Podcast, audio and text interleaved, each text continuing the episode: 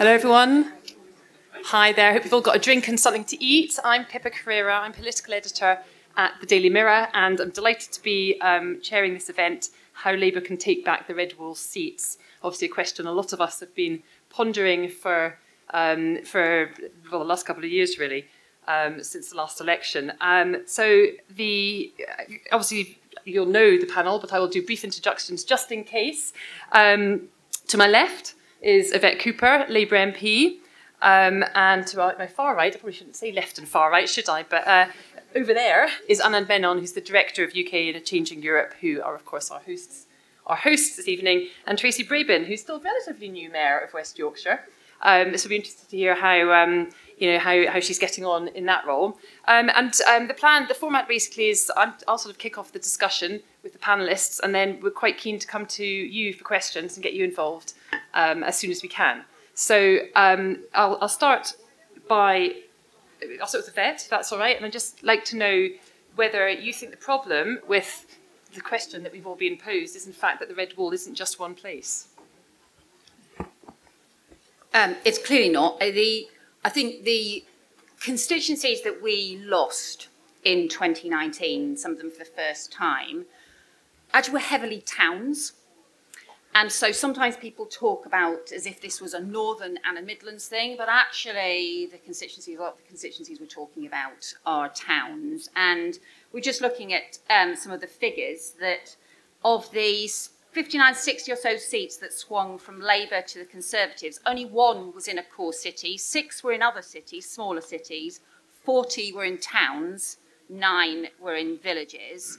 And most strikingly, of city seats, we now hold around 75% of city constituencies, but of town constituencies, we hold just around 30%.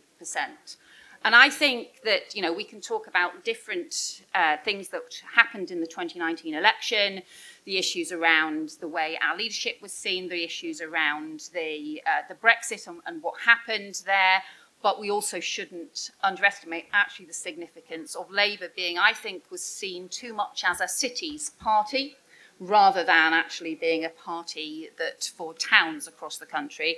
And I think that is one of the most important things that we have to do in terms of uh, rebuilding in areas that we lost and earning back votes, not taking them for granted, earning back actually in street by street, uh, community by community, building back that trust.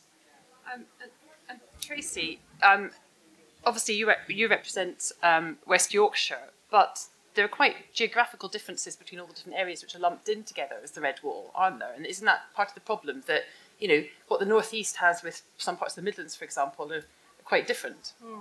I think uh, it's just quite interesting. I've just done a, um, an event on the main stage with um, Andy Burnham and Dan Jarvis talking about this very thing.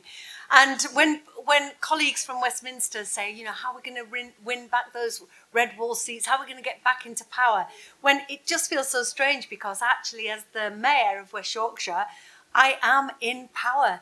Andy is in power. Dan Jarvis is in power. Sadiq Khan is in power.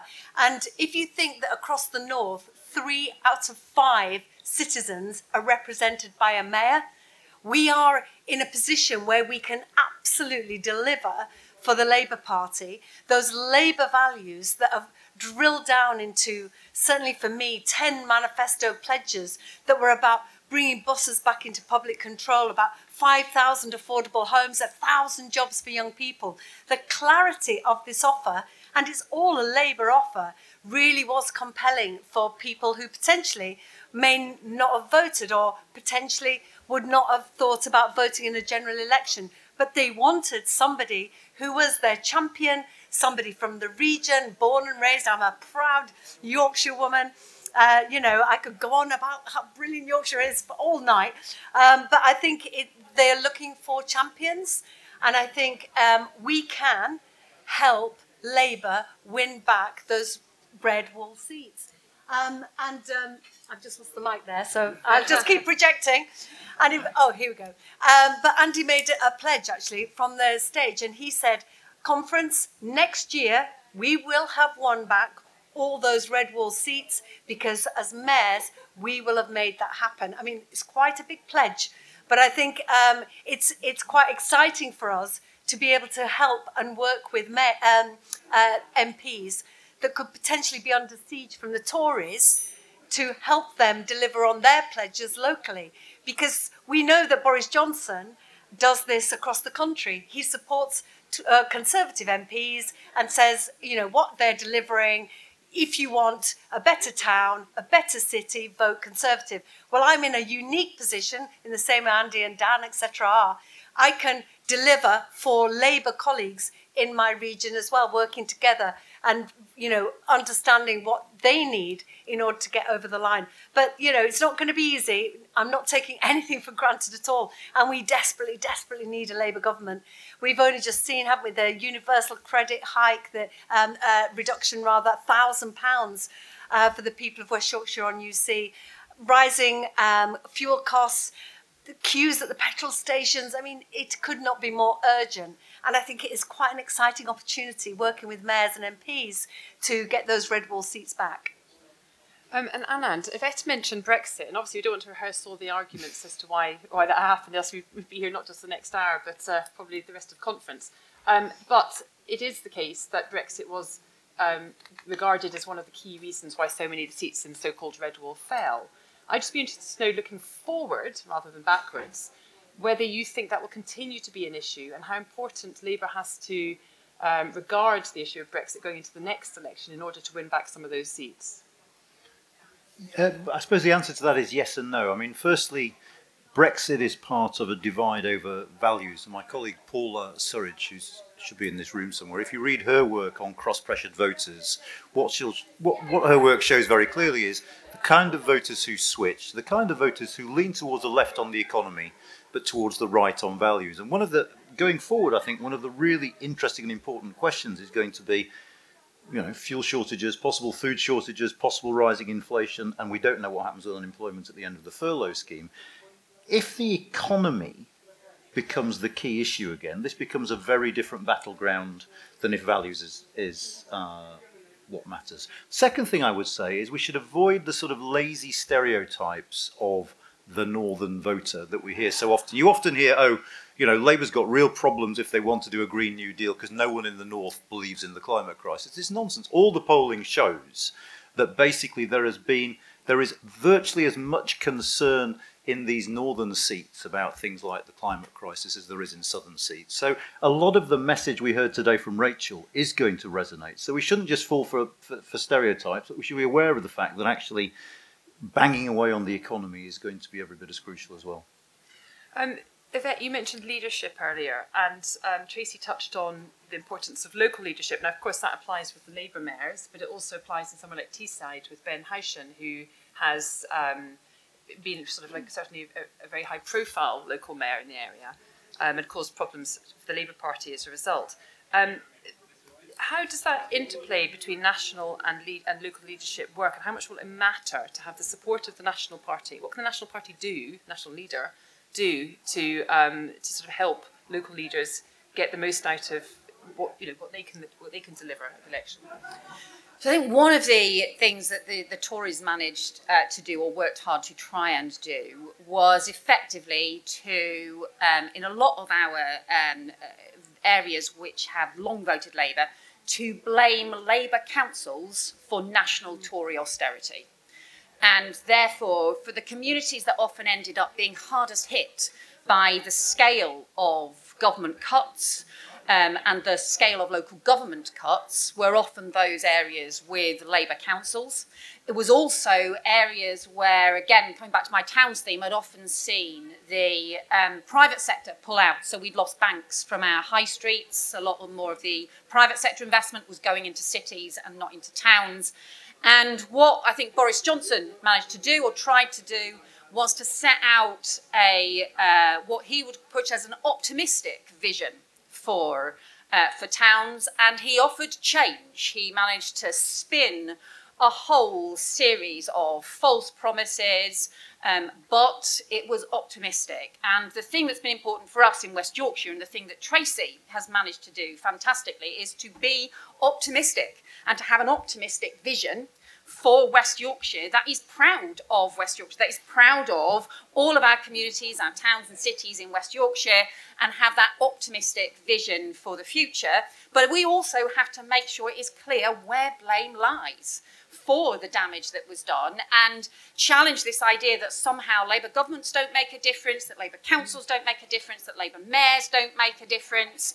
You know, when you think of the hundreds, hundreds of Sure Starts that closed right across the country that were open under a Labour government, the support that was provided across all of our towns by a Labour government, or the fact that actually under a Labour government, you know what, you could see a GP within two days, you were guaranteed an appointment in two days, and how many people are tearing their hair out now trying to get a GP appointment, and that is a consequence of long-term underinvestment and support for GPs and for that side of our NHS. So I think being proud of what Labour governments did do and delivered, but also that partnership between the national and the local, with the mayors playing a pivotal role, is crucial.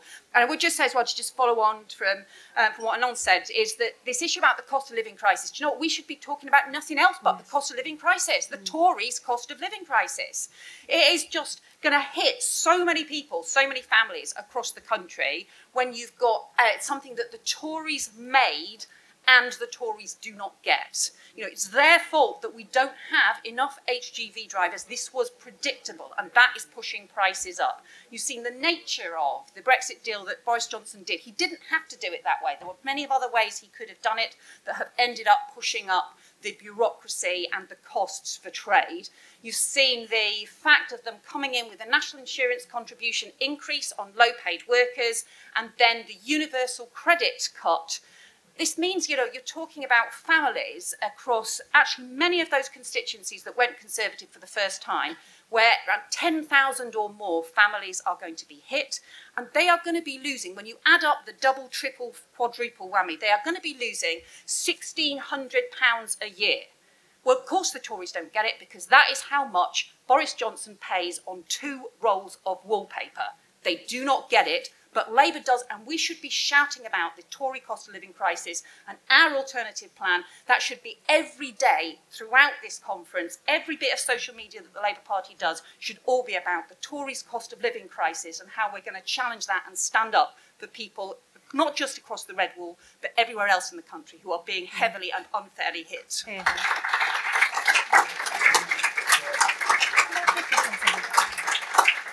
Tracy. Yeah, just wanted to pick up on the, the green agenda because actually, I think if you bring it to a local experience, then you can bring people with you. That that stereotype that the northerners aren't interested in green. Well, one in 20 deaths in West Yorkshire are associated with poor air quality. If you start talking about that, how are we going to make sure that our air is better for our kids? Or, for example, I'm leading the charge on bus ref, uh, reform. And if you say your bus ticket is going to be cheaper, the the uh, the routes are going to be where you want to go. Uh, they're going to be cleaner buses. They're going to be electric. You can plug in your mobile phone. You can get Wi-Fi. These are the arguments we should be making, not talking in sort of high-level terms about just how is this going to change your life. And you know, it's also about jobs and skills, jobs for your young people. That's why I've set up a skills task force for the for the green sector because we know those jobs are there to make those young people have highly skilled opportunities as well. We don't want to make the same mistakes we did after the last crash and the financial crash, where we made jobs, but our productivity was low. The jobs were there, but they were poor jobs, really poor salaries and poor um, uh, opportunities for self progression. We have to say, under our watch, those jobs and that when we're rebuilding out this crisis, a fair, just, and lasting recovery from COVID, those jobs are going to be good and they're going to make sure that our young people stay in our region and you know they can live where their families live where their friends live they don't have to move their, their home in order to fulfill their potential. So I do think it is how we frame it and the language we use rather than thinking, well, people wouldn't be interested in the green agenda because it feels like they have to pay more. It's about, you know, having that vision. Um, Anand, you. Yeah, I just want to add a couple of things. I mean, firstly, on, on what Tracy just said, neither party has yet effectively linked the green agenda with levelling up, and I think that's an absolutely fundamental link. So you don't make you don't make tackling the climate crisis look like something that's being done to you. You make it look like something that's being done for you because it is part of a broader agenda of making the economy fair. And there's a bit of a space there, I think, for Labour. But secondly, on what Yvette's, I think Yvette was absolutely right that Labour needs to be banging on about the cost of living crisis. The slight sense I get about the leadership at the moment is they're too slow with their messaging. So if you take Brexit, you can be for Brexit or anti Brexit, but you didn't have to be a trade economist to look at the trade and cooperation agreement and realise that there will be economic trouble to come because of it, because of the, what it did to our trade links with the European Union. I think Labour should have been saying that then, because then you could turn around and say, We've been telling you this for the best part of the year, and it's come to pass. If you think back to Cameron and Osborne, one of the things they did very well was they, they rolled out that phrase, fixing the roof when the sun is shining, very early on, and they hammered and hammered away at it. And throughout the financial crisis, it served them very, very well indeed. I think Labour needs to be talking about the cost of living crisis before the universal credit uplift ends, before the cost of living crisis is being in, felt in people's pockets, because then Labour can turn back and say, well, look, it's not this isn't something out of the blue. We have been warning you for weeks, if not months. So I think getting ahead of the story is quite important here. Um, can I ask you about patriotism? Because um, the Tories sort of wrapped themselves in the flag when it came to how they campaigned in some of the sort of seats that we're talking about.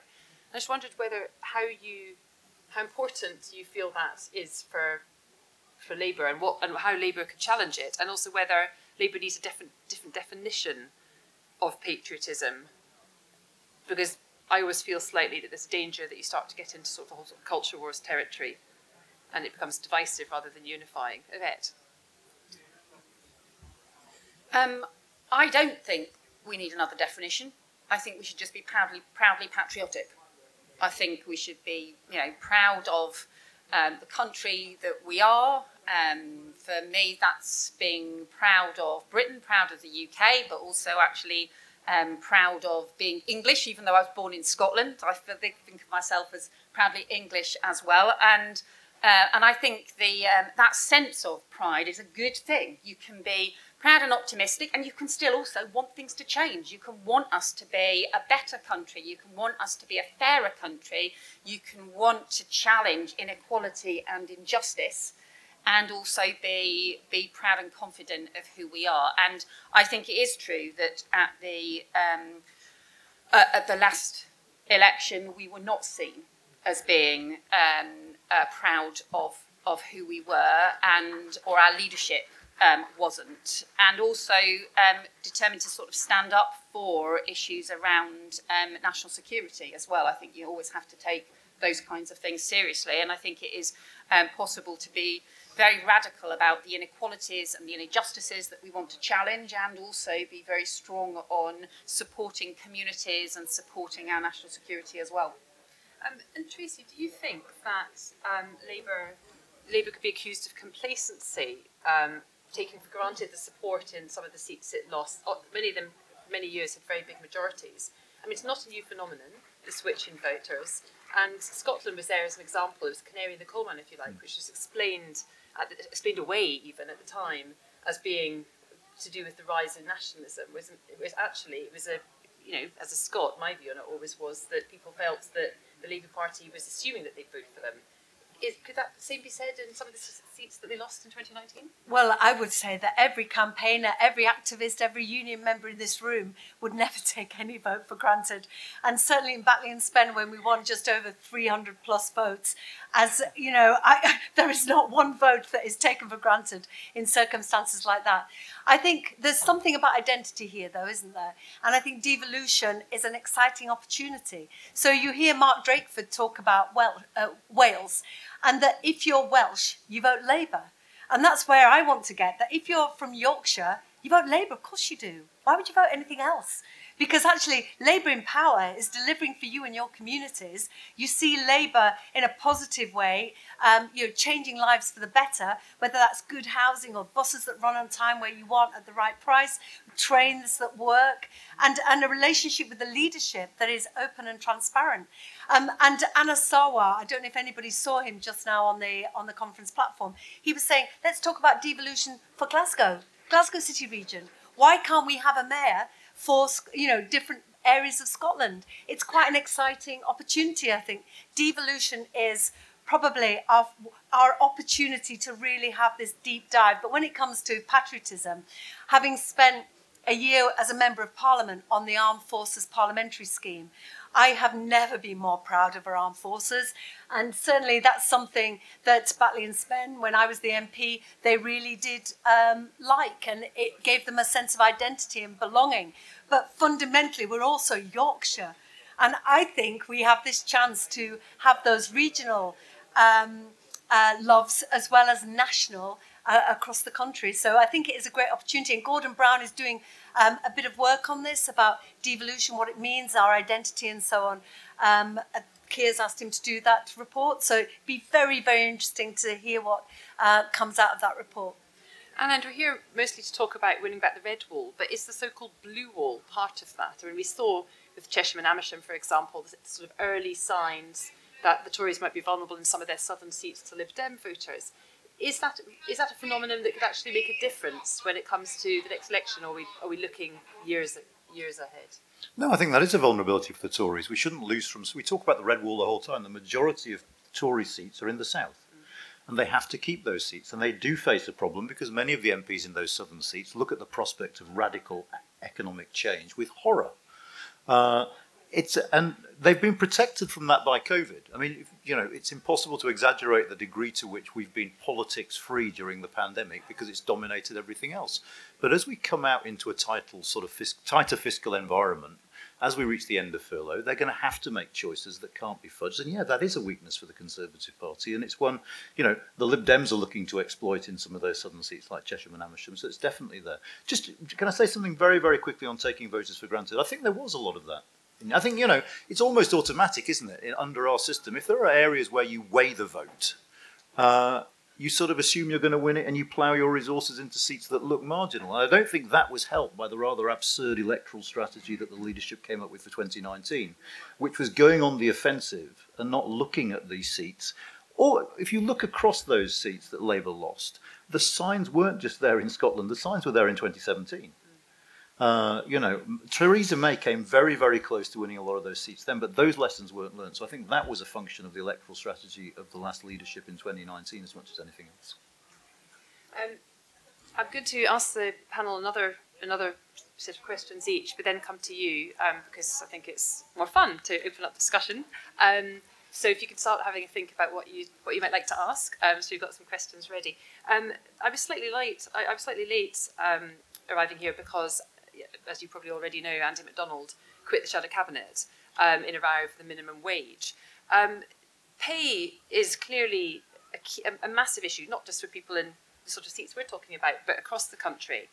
How can Labour capitalise? Well, first of all, I should rephrase that. What can Labour do to make sure that people are in better paid, more secure jobs? And how can it capitalise from the fact that the Conservatives aren't doing that?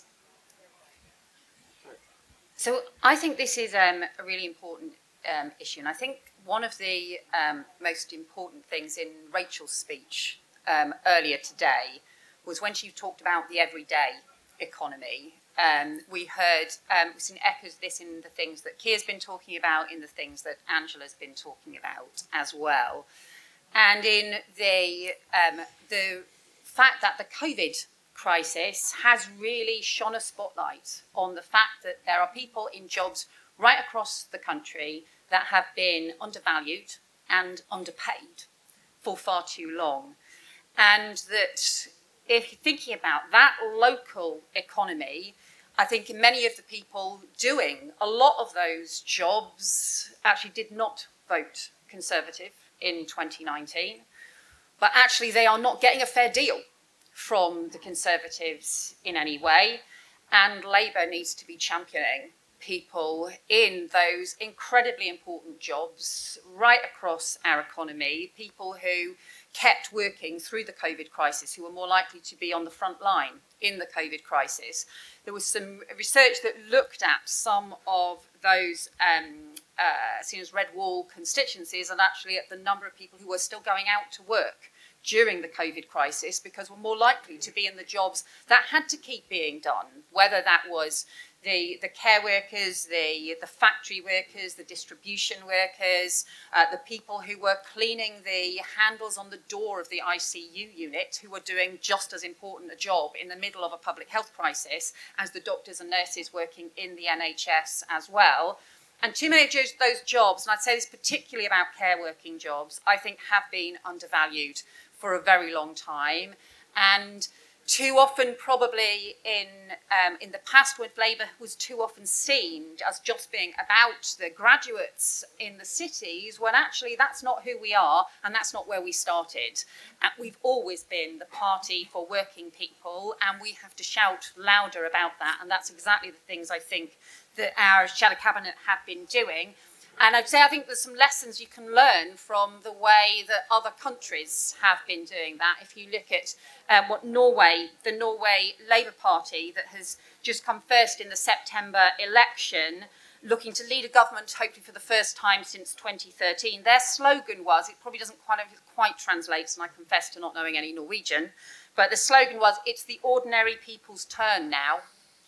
And then Germany, where we've seen the SPD um, this weekend with a significant comeback after many years of decline, the theme of their campaign was around respect and respect for work and respect for the kinds of jobs people do, whatever the jobs people do, and respect for the dignity of work as well. So I think those are strong Labour themes. They've also they've always traditionally been part of the Labour tradition, part of the, the Labour the Labour movement and the kinds of things we've called for and campaigned for. But I think they need to be at the heart of the things that we are uh, campaigning on and championing now. And Tracy, public services. I mean, obviously Labour has always regarded itself well, it is the, the party of the NHS, and that's a mantle that we've heard Boris Johnson quite a lot recently try and adopt for the Conservative Party, not least in the last couple of weeks with the plans, the money that they're putting into clearing the NHS backlog. How can you, how can Labour make sure that you retain your position as the party of the public services, the schools as well, obviously, not just not just the NHS? Well, uh, what's really exciting about um, being a metro mayor is being able to put into place programs like the Fair Work Charter, where um, uh, we will be working more closely with companies that sign up to the Fair Work Charter. And that a Fair Work Charter means that the people you employ are paid a real living wage, that there is opportunity for union recognition, opportunity for personal growth in that company. And working with um, other mayors across the region, we can also make this a northern pledge. Um, and, you know, I, I, I represent 2.3 million. Andy Burnham, 2.8 million. Think of the millions of workers that we are hopefully transforming their lives and their futures by saying, if you want procure, if you want us to procure some services from you, then we'd love it if you want to sign up to this Fair Work Charter. Because uh, I, I know, you know, personally, my sister is um, domiciliary care worker and she does the 15 minute slots. She is paid pennies for what she does. She should and must be paid more. Now, we know that um, we've had a crisis in the NHS and in social care. I'm deeply frustrated that the spin on this levy, when it lands on people's bills, that it's going to be an NHS and social care levy, because then it will, then the public will say, oh, we've done our bit now. Why is social care falling over still? We've actually uh, contributed. We know that this is a scam. We know that this is smoke and mirrors. And we should be making the case really loudly that this money will go to the NHS, and that is great to see and long time coming. But it will not solve this social care crisis. And that's what we need to put in place that the people who deliver the care for our most vulnerable, our older citizens. I mean, my sister had a double she was supposed to be there for 15 minutes, but she was there for nearly 35 because the person she was supposed to be looking after had dementia, was locked in for their own safety, but they'd been hiding. And they were hiding in the wardrobe and she couldn't find them. But then she's late for her next uh, her next call, and that time she doesn't get paid for. So we know that they are on the front line, and we also, I can see where NHS and the union movement are going to say, look, this isn't good enough. 3% isn't good enough. It's no use clapping us on a Thursday and then giving us no money on a Friday. So I think potentially we are in for a bit of conflict here. But the Fair Work Charter, working across the regions, setting that gold plated standard, I think is a way that we can say this is what Labour would do in, in power in government. Um, so Yvette has talked a bit about jobs and work, and you've talked a bit about public services. The other thing, the other area which the, the Labour leadership has been talking a lot about is security, and I use that term not as national security, but both security at home, so you know your communities with crime and antisocial behaviour, but mm-hmm. also um, how you you know more, more broadly, um, I guess sort of you know more traditional security defence issues and so on. And how how do you how crucial is security um, in those terms? Do you think to to sort of Labour's answer to some of these questions and immigration as well? That's another I suppose area which would fall under this. Yeah, I mean, I thought that Starmer in his, I mean, it's a it's bloody long to be an essay. His short book.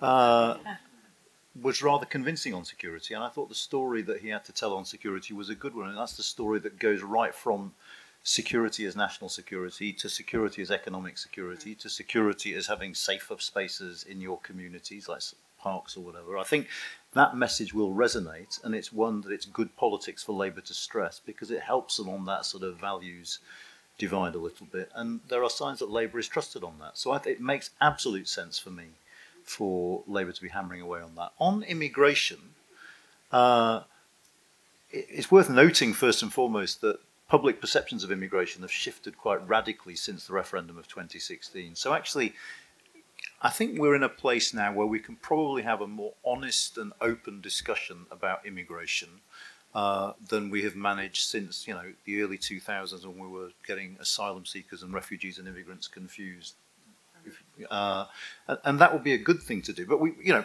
the simple fact of the matter is, the kind of immigration policy we now have in place will always cause more economic problems than the sort of decentralized system that was freedom of movement.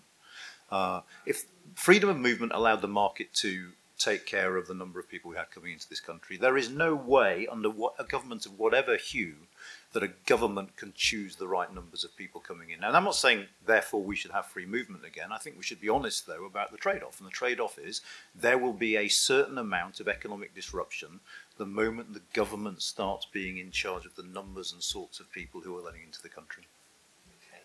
Um, right, I'm keen to come to you for questions now. What I'm going to I'm going to do is take three questions at a time. Please tell me who you are. If you could stand up and shout if you're at the back your question. If it's a speech, I'm going to be I'm going to cut you off. I'm going to be really strict. Okay, we just want questions. We want them short, and then I, then we'll direct them at the panel. So he's promised to be short. So on you go. You go first. If you don't mind. Um, Can you tell me your name? Dreyfus, Mark Dreyfus. What does the panel think about the Mark Drakeford effect for, for England? Okay, that's a great one. Thank you. And here. I'm Ashley Dolan. Um, I'm currently in Essex, but I'm from Lancashire. Um, and what I want to ask you about is what do we need to do to understand how people in those seats we lost in 2019 actually see the Tories? Because we talk a lot about, oh, how could they vote for the Tories? Aren't they all terrible? But the truth is that people have seen and looked at the Conservative Party and seen something that they wanted and they felt they could vote for. So, how do we, as the Labour Party, look at that and learn from it and start to actually reflect what those people are looking for again? Good question, thank you. And the gentleman here. Yeah, you please.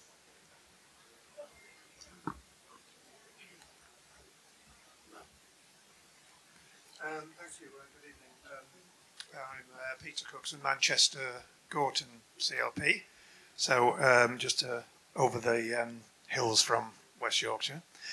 And in our area, we lost 10 seats as well, so um, uh, just a couple of very, very quick things. Firstly, I've, I've, been campaigning for a long time, and I've always had the same view, which is you can't just ask for votes and hope they'll all pile up. You have to make people vote for you. You have to put yourself in a position where Labour's not only the obvious choice, but is the only choice because of the way you campaigned. And my second point is the question as to whether you would agree with this those people that voted Conservative and, and ended up with a Conservative MP in a traditionally held Labour seat, do you think they uh, did not intend that and it was just a protest, or that they simply didn't care what Okay. the result in their seat was going to be? Thank you. Those are great questions. Um, I'll just go, if you each of the panel, you can answer the ones that you feel you want to address. If you keep your answers fairly succinct, then we get round to more questions because there were lots. But so, Yvette, let's start with you. Um, I think um, they, I think, well, I think look, people have all sorts of different reasons for voting, so that we should be very clear about that. So lots and lots of different um, perspectives and lots of different perspectives of the, the Tories, which is a really interesting thing. But I do think this idea of the Tories managing to capture optimism, or particularly Boris Johnson managed to managing to capture optimism and change was really important. Of course, also look, you know, the I mean the points that I made before about um, uh, people felt.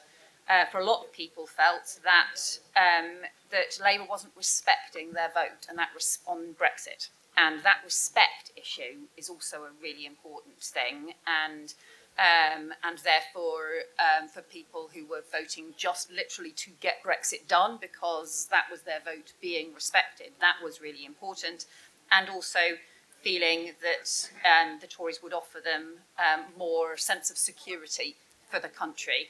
I think, interestingly, to go to the Mark Drakeford point, that some of those things really unravel now when you see actually just chaotic uh, shambolic government from the Tories compared to what Mark has been doing, which is just really steady, just getting on with things, delivering, actually working in practice, and um, and it's why I think you know Keir's sort of steady, you know, serious approach is really important because that is about actually the practical things that that you need to get done. Yeah, I think the the the Conservatives are seen as sort of law and order, that you will have a better life, you and your family will have a better life, opportunity, ambition. But I think potentially this is an opportunity for us because this is all unraveling.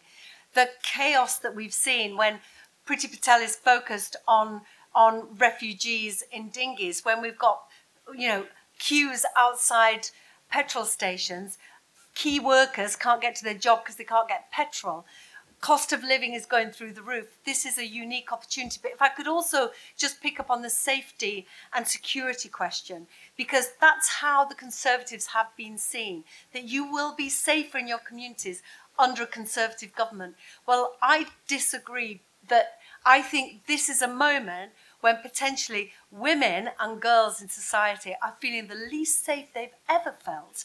And I would say, as the first ever woman Metro Mayor, one of my finest decisions I ever made, I think, was asking Alison Lowe to be my deputy mayor and uh, lead on police and crime. And as a woman of colour, and both of us as survivors of sexual violence, we can lead with authenticity to say we are we're sick of it and we're going to make a difference. And Labour in power is going to make our communities safer because we're going to put money on early intervention and supporting uh, support for victims. And I committed to 750 more police officers and staff. We need to say to our communities, this is Labour in power, understanding you and your family don't feel safe where you live and where you work and where you go to college. So I think this is a unique opportunity that we can't let slip because they have always been seen as the party of law and order. We definitely can take up that, we can park our tanks on their lawn in that subject. Um, Anand, can you pick up on some of the issues that weren't addressed by the others? Yeah, I mean, a couple of things on Drakeford and one thing on the Tories. On Drakeford, limited lessons for the National Party because part of the Drakeford effect, I think, through lockdown was the fact that no one had heard of him before COVID and his profile rose very, very suddenly. What I do think, though, is that what Drakeford and Tracy and Andy Burnham show is Labour need to mobilise these strong regional figures in any future electoral campaign. Uh, and they need to be front and centre of any such campaign because they have developed real profile and they're popular in their regions and they are key electoral assets. On the Tories, just a couple of quick points. One, I think Labour have tended to underestimate Boris Johnson. Whatever you think about Boris Johnson, he's pretty damn skilled at being a politician and at winning elections. And I think that's something that needs to be taken seriously. And secondly, I think historic at the moment there is a danger of just not taking con- conservatism and conservative voters seriously enough. I think, and this comes back to that whole debate about the language we use. Sometimes I think this party forgets that ultimately it needs to get to- Tory voters to vote Labour, and that requires them to understand them and to persuade them. And sometimes I suspect that simply just sort of slagging them off seems easier, but is far less effective as an electoral strategy. Good point. Um, right, I'll take another another. Sorry. Yeah, Tracy has to dash off. Um, Apologies. th- thank you very much for joining us, Tracy. A real Um, pleasure to be here. we'll take another round of questions from from Yvette and Anand. Um, so I'm kind of working backwards here, but yes, you've got your arm up with the check shirts. Thanks.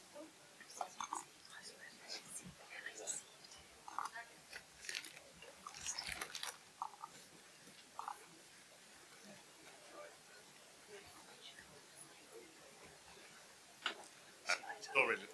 You've just shout. Pretty loud anyway. uh, I'm Matthew and I'm from Hartlepool. So I've got quite a lot to say on all this, so I'm going to try and hold myself. Okay, I'm going to give you 20 seconds to ask your question, and then I'm going to cut you off. Go. Um, Yvette said earlier on that 70% of the cities are home for us.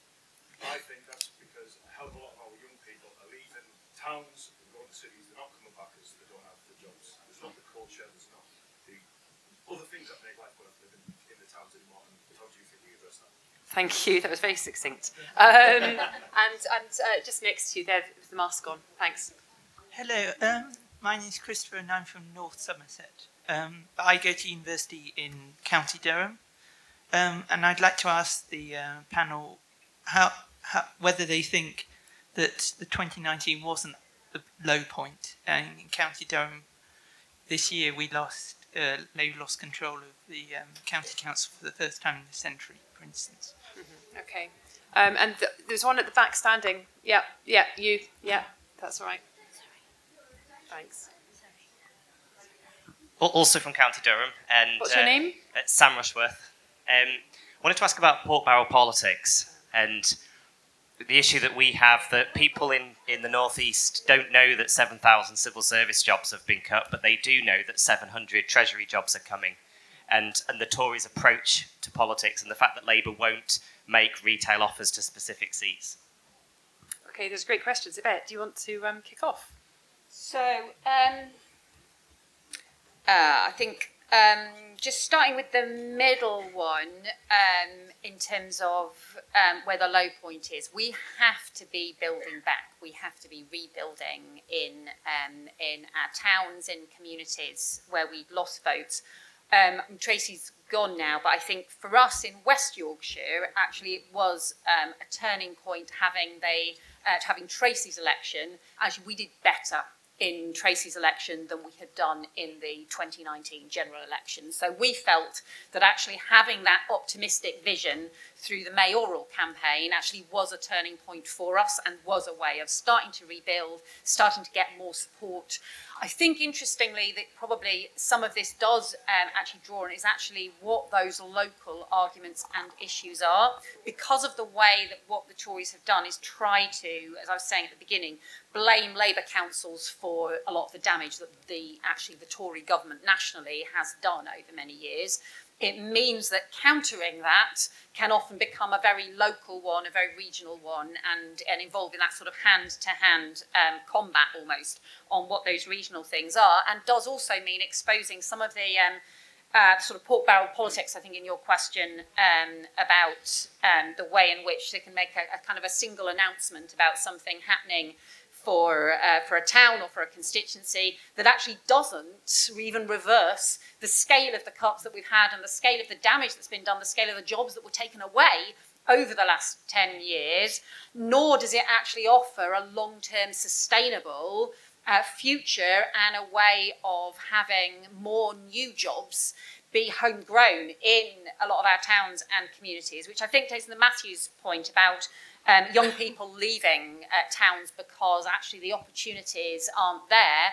And I think this is actually one of the biggest things for the country. This is like obviously it's a big challenge for Labour, but it's actually this is a big issue for the whole country because um, we I think saw this divide grow between cities and towns. That is not just about the politics of the 2019 election.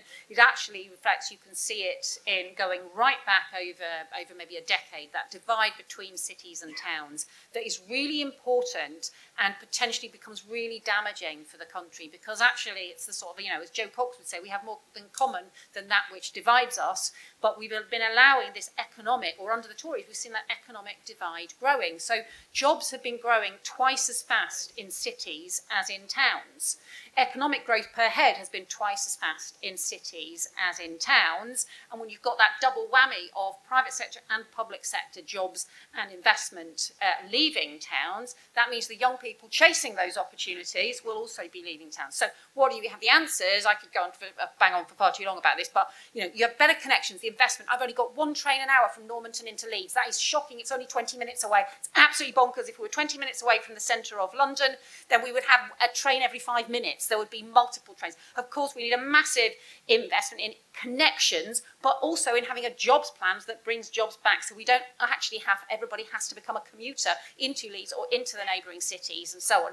There should be a jobs plan for every town. The post-COVID learning from what happened during the pandemic and the use of new technology, it actually should be an opportunity to bring jobs back into towns, but you've got to be active. When we had Yorkshire Forward, when we had uh, proper regional development agencies, actually they did some of this. Mean, people might remember when everybody was talk of Barnsley being a hill town and learning from the Italian hill towns as part of its urban renaissance. I mean, there were all kinds of ideas circling around, but actually that was partly about a Yorkshire Forward and a regional development agency backed by a Labour government that was supporting towns as well as cities. And what we've seen in the last 10 years is actually that divide grow, but because Labour councils were representing a lot of those towns, then actually those Labour councils have ended up taking the flak for that divide, but actually it's been a missing strategy from the government and from the regional support to actually start turning that around. I think there's masses we could do, but we actually have to do that, and Labour needs to be the champion of that. This is not just about single lump sums to do one-off capital projects. It's about a proper vision about skills, about jobs, and about quality services being back in our towns as well. I hope this doesn't get too dull now because I think we're going to agree on, on quite a lot. I mean, the one thing I'd say about towns and cities is, is, you know, be slightly cautious about the London example because London is so expensive that its growth spawns growth in the town, growth in the towns around it. The danger you're going to get in some northern cities if you encourage growth there and simply, you know, if it was easier to get from Wakefield to London on the train, the danger is that you create a load of dormitory towns that don't have life in their own right, and I don't think that is something we should want. I think these these places are communities that need to have economies that function in their own right, and so we, we just need to be careful that it's not simply making a region grow; it's making a region grow and making sure the engines of that growth are distributed within that region as well. Was 2019 a low point? Not necessarily. I mean, you know, Yvette can testify to the fact that the Brexit Party and sucked up votes that could have gone to the Conservatives otherwise. I mean, 2019 could have been far, far worse than it was. So we shouldn't, I don't think anyone in this room is complacent at the moment when facing an 80 seat Tory majority, but no, it could have been worse, and I suppose we should be aware of that. And on retail offer, actually, the, the point I want to make here is I think Labour have a bit of a unique opportunity. And Labour is the party of fairness, we know that, but I think Labour now has space to become the party of prosperity because the Conservatives quite palpably aren't. You know, we're talking about a governing party that blames businesses for shortages. We're talking about a governing party that deliberately signed a trade deal that would make doing business harder. If ever there was an opportunity for Labour to position itself not just as the party for a fairer Britain, but the party for a more prosperous Britain. So we're going to divide the pie more fairly, but you know what? The pie is going to be bigger under us because we're going to listen to people and figure out how to make the economy work. So I think actually, in terms of retail politics, there's a national opportunity for the Labour Party now, simply because this government seems so incapable of managing an economy effectively. Okay, there was more hands up. Any more questions? Okay, um, I'll tell you what, mix at the back, so we'll start at the back. Uh, yes, right in front of you. And, and there's two more hands here as well. If you could go to them next, that'd be great. Hello. Hi. I'm quite small. um, I'm Jess. I'm from Leigh. Hi, Jess. Um, so we lost our MP, Jo Platt, in 2019. Um, I think one of the things that was reflected heavily was from the Labour Party, it was a we know best attitude. We were told that there's not a chance that we were going to lose. Um, and Lisa Yvonne and Jo all had to defy whip on the Brexit vote just to stand up for the Brexiteers. Um, don't shoot the messenger, I'm not one. But they had to do that because PLP didn't really care. And it, I think we talk quite a lot about what we need to do, but not how. We've got a membership less than 600. We've got people going, same as Hartlepool. We've got no education, we've got no prospects, there's no pride in the town. So as much as we're being a bit wishy-washy of what we need to do, until we actually get down to the how, I don't think we're going to get anywhere. Okay, thank you. So on to the how. Um, uh, sorry, can you remind me of who else? Yes, there. Yeah. Uh, Birgit Miller from Hove CLP. Sorry, what was your name? Sorry. Birgit Miller. Birgit. Um, I wonder if um, what, what certainly the um, the delegate from the, the member from Durham mentioned um, that the red wall seats are now sharing a a quality with the blue wall, which is surrounds where I live, and that is a disproportionate amount of retired people. And how do we win those voters? I think that is really important. I can't see any way of winning the blue wall if we cannot get over get, get the pensioners to vote for us. Okay, thank you. And then there was a man here. Yeah, you could come forward with the mic. Triple lock. Or you, or you can just shout, whatever. Um, just wondering whether. Sorry, what's your name? Sorry. Jonathan. Jonathan. Sorry. Just wondering whether the panel will share my view that Labour either has stopped talking about the issues that matter to red wall voters, or at least is seen by them to have stopped talking about the issues that matter to them. I was sitting in my hotel room last night, and the top story about Labour conference, the one time of the year they're going to talk about us, and it's the Rosie Duffield debate. And when it comes to the issues that really matter, I'm not saying those aren't important, but have we abandoned those issues Yeah. on which we were actually you know, formed to represent? Yeah, and earlier in the day it was um, Angela Rayner's comments, of course. Um, okay, Anand, let's start with you this time. I mean, in a sense, Jonathan and Jess's question, I'll bundle them both up because I think Labour needs to show itself to be the party that cares about the issues that voters care about. And I think that goes back to what Yvette was saying earlier. You need to ruthlessly have a message. And at the moment, if you can't figure out what that message is, then you shouldn't be in politics. I mean, you know, uh, it's the cost of living, and it's the cost of living because of this government. So I think you're absolutely right. I mean, I think, you know, judge the conference after Wednesday when everything's finished. I think, you know, people rushing to judge what this conference was like on a Sunday evening when, you know, most of the main speeches haven't been made is probably premature. But absolutely, for the rest of this conference, I, I agree absolutely.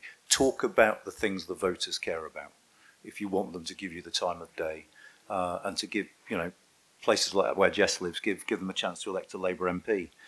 Uh, on old voters, I think I think economic competence is very, very important indeed. I think having something sensible to say, say about social care will help. But again, I think you know the, the particular there is a particular and unique vulnerability about this government when it comes to economic competence at the moment. Uh, recent polling has shown that more people think that the government is not capable of managing inflation than is, and that's shifted over the last four to five months. I think Labour needs to be setting itself up as the party you can trust to manage the national economy because they will never get a better opportunity than this. And I think that will help attract that demographic.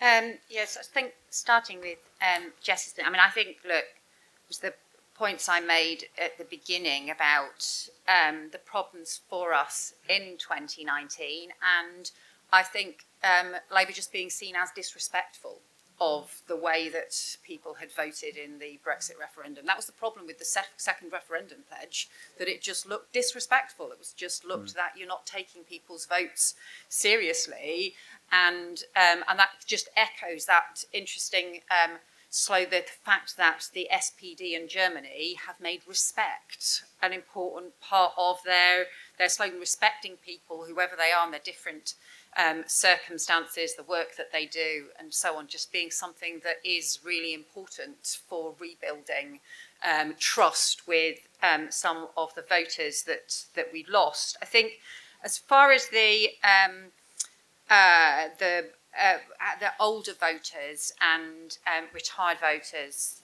that we need to rebuild um, support along the the shift. I think the shift between 2017 and 2019 was quite a big one in terms of the older voters as well. I can't remember the precise figures now, but I think that was quite a big um, shift. And I think um, issues, I mean, the things that come up for us, you know, chatting to people on the doorstep, talking to people in the town centres, it's very often around um, crime and antisocial behaviour in communities, so that sense of local community security.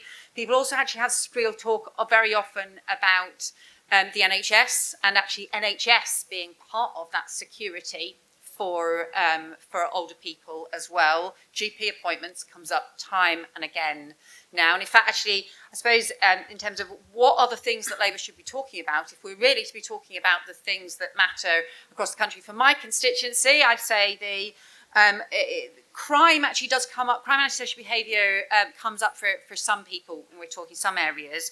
But I would say the three things that come up the most would be the cost of living crisis, uh, GP appointments, and town pride. Those I think would be the sort of three things. And town pride in, involves a lot of different things as part of that. It's about jobs, about pride in our history, it's about the future.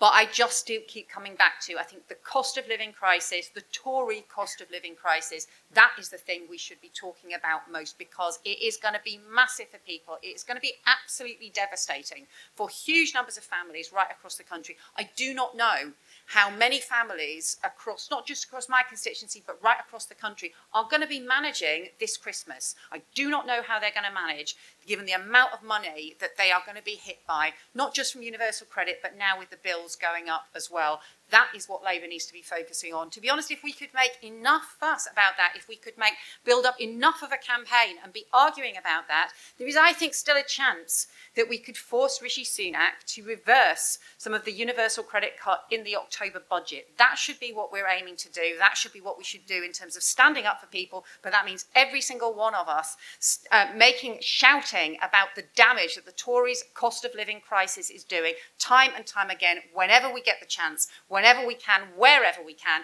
keep shouting about it because we have got to put the pressure on. That is Labour standing up for our communities. It looks like MPs might get another chance to vote on UC. Philippa Stroud, the Tory peer who was one of the architects of UC, said that she's going to try and force a vote to the Lords so that it then comes back to the Commons. So there may well be an opportunity there.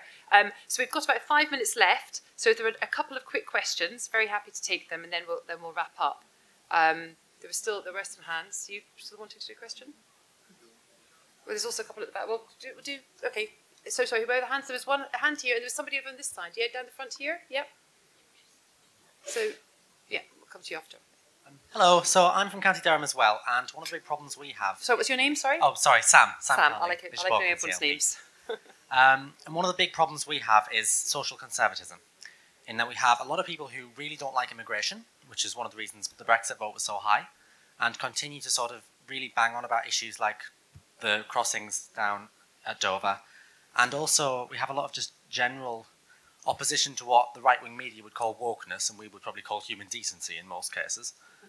And sort of, how do we combat that? How do we make that not the focus, and how do we change the narrative on those kinds of issues? Good question. Thanks. And then there was one. It was um down the front, third row back, please. Sorry, third row from the front. Yeah. Here. Yeah. Thanks. Yeah. Here. Yeah. Um, so, so my question, um, Louise, sorry, my name. Um, my question touches on the economic competence point, and related to that, the way Labour talks about its records of being in government. Obviously, you don't want to like go on about the past all the time, but it seems that the left of the party is always saying, you know, we're just as bad as the Tories, all the terrible things we did, and the right is always saying, like conceding a lot of the points and saying, yeah, we did spend too much, blah, blah, blah. I work in healthcare and I see the impacts of the Labour government and investment and so on. Is there like, I, you know, think Gordon Brown was a very effective chancellor and, you know, is there a way to argue that point without dragging up the past again or do we just, are we just conceding that now? Are we just letting that go? That's my question. Okay. Anand. Uh, on on the second question, yes, there is, and I think I think actually Keir Starmer did it in that essay. I mean, he made a start that actually you you sort of start to take a pride in what Labour did and what Labour did well, and there was an awful lot that Labour did and that Labour did well, and I think absolutely the party needs to take pride in that, and that's part of the narrative about selling the party as the party of economic competence. Sam, on values issue, what I would say on values is. I don't think it's the terrain on which the party wants to be fighting a general election. And the simple reason for that is the Conservative Party is essentially a values coalition now. Uh, but it is all over the place on economic policy. So, you know, the Tories can probably agree on statues, but if you ask them about income tax, they'll have a massive fight. And the opposite is probably true about the Labour Party. Uh, so I think just for pure tactical reasons, if you want to choose your battleground for the next the next election, I would choose the economy over values, and that's why I said, you know, what happens to the economy over the next six to twelve months is going to be absolutely fundamental to the political future. Uh, if we have a rocky and slower than expected recovery from the lockdown and the pandemic, I think Labour have a real opportunity there uh, to shift the terrain of politics back. And actually, at that point, this very, very sort of cumbersome Tory coalition starts to show its cracks even more cl- clearly. Yeah. Um, so starting with the uh, the last Labour government, and um, yeah, I think we have just got to be proud of the achievements of the last Labour government and talk them up and remind people what they were, because you know if um, if we're not proud of the last Labour government, how are we going to persuade people to vote for another one in future? And we did do a huge number of things that just completely transformed people's lives. And you know, got um, I've got a local councillor who's brilliant, local Labour councillor who will tell you now her life was transformed by Sure Start and the difference that that made and for her family and being able to take um, the kids to to Sure Start. And so the difference that those things made are huge, and we should uh, talk about them. And also on the economy. I mean, you know, we invested and we had, you know, debt fell under the Labour government before we got to the financial crisis. And then, rightly, Gordon Brown made sure that we didn't end up with a complete crisis where people couldn't get their cash out of the hole in the wall, which is what we could otherwise have faced as a result of what was effectively a private sector banking crisis where the government had to pick up the pieces. Um, and then Sam's finished upon Sam's point about social conservatism. I think um, Look, clearly there is a problem on some of these debates that just end up with people just getting completely polarised and shouting at each other and uh, and things becoming really divided and talking past each other. Actually, on a lot of things, though, I think there is more consensus than we sometimes recognise. And I think Sunder was here, uh, Sunder Katwala was here um, earlier. We did some work um, uh, with British Future on the um, uh, Home Affairs Select Committee on how you can build a consensus on immigration for example, and that actually when you get people talking to each other from very different points of view, often when they start, actually there is more consensus than you'd think on what are the kinds of things that build a fair immigration system for the future. So I think there are some areas where I don't think we should recoil from things. I think you can try and build consensus and not just allow issues um, to be polarised. What I'd also say is I think there is a progressive communitarian tradition within the Labour movement that sometimes, and certainly some of the last couple of years, has ended up being drowned out, which is about the, the focus on, on community, not just on rights. And that's been a really important tradition. It's part of a tradition that is not conservative. It's actually, there can be a progressive but pro community focus um, as part of it. You know, you think about sometimes the Christian socialist tradition um, in the labour movement and, and so on. So, um, and I think that what Keir has been doing is trying to sort of broaden out to include the sort of liberal and communitarian traditions in the Labour Party and bring them together and not just go down just specifically a kind of liberal Labour um, approach, which is, I think, actually is where we had started to get channeled um, between sort of after 2015. We had got very much channeled down a much more liberal Labour um, approach rather than reflecting both the broad liberal and communitarian um, traditions. Thank you. Well, Yvette Cooper and, and sorry, Yvette Cooper and Anand Menon, I get that out, um, and Tracy Brabin in her in her absence. Thank you, thank you for a really thought provoking panel. I'm sure that, and, and thank you for your great questions. I'm sure this is something that we're all going to be talking about in the bars later and in the days and weeks ahead. And let's see where it gets the Labour Party. So thanks very much.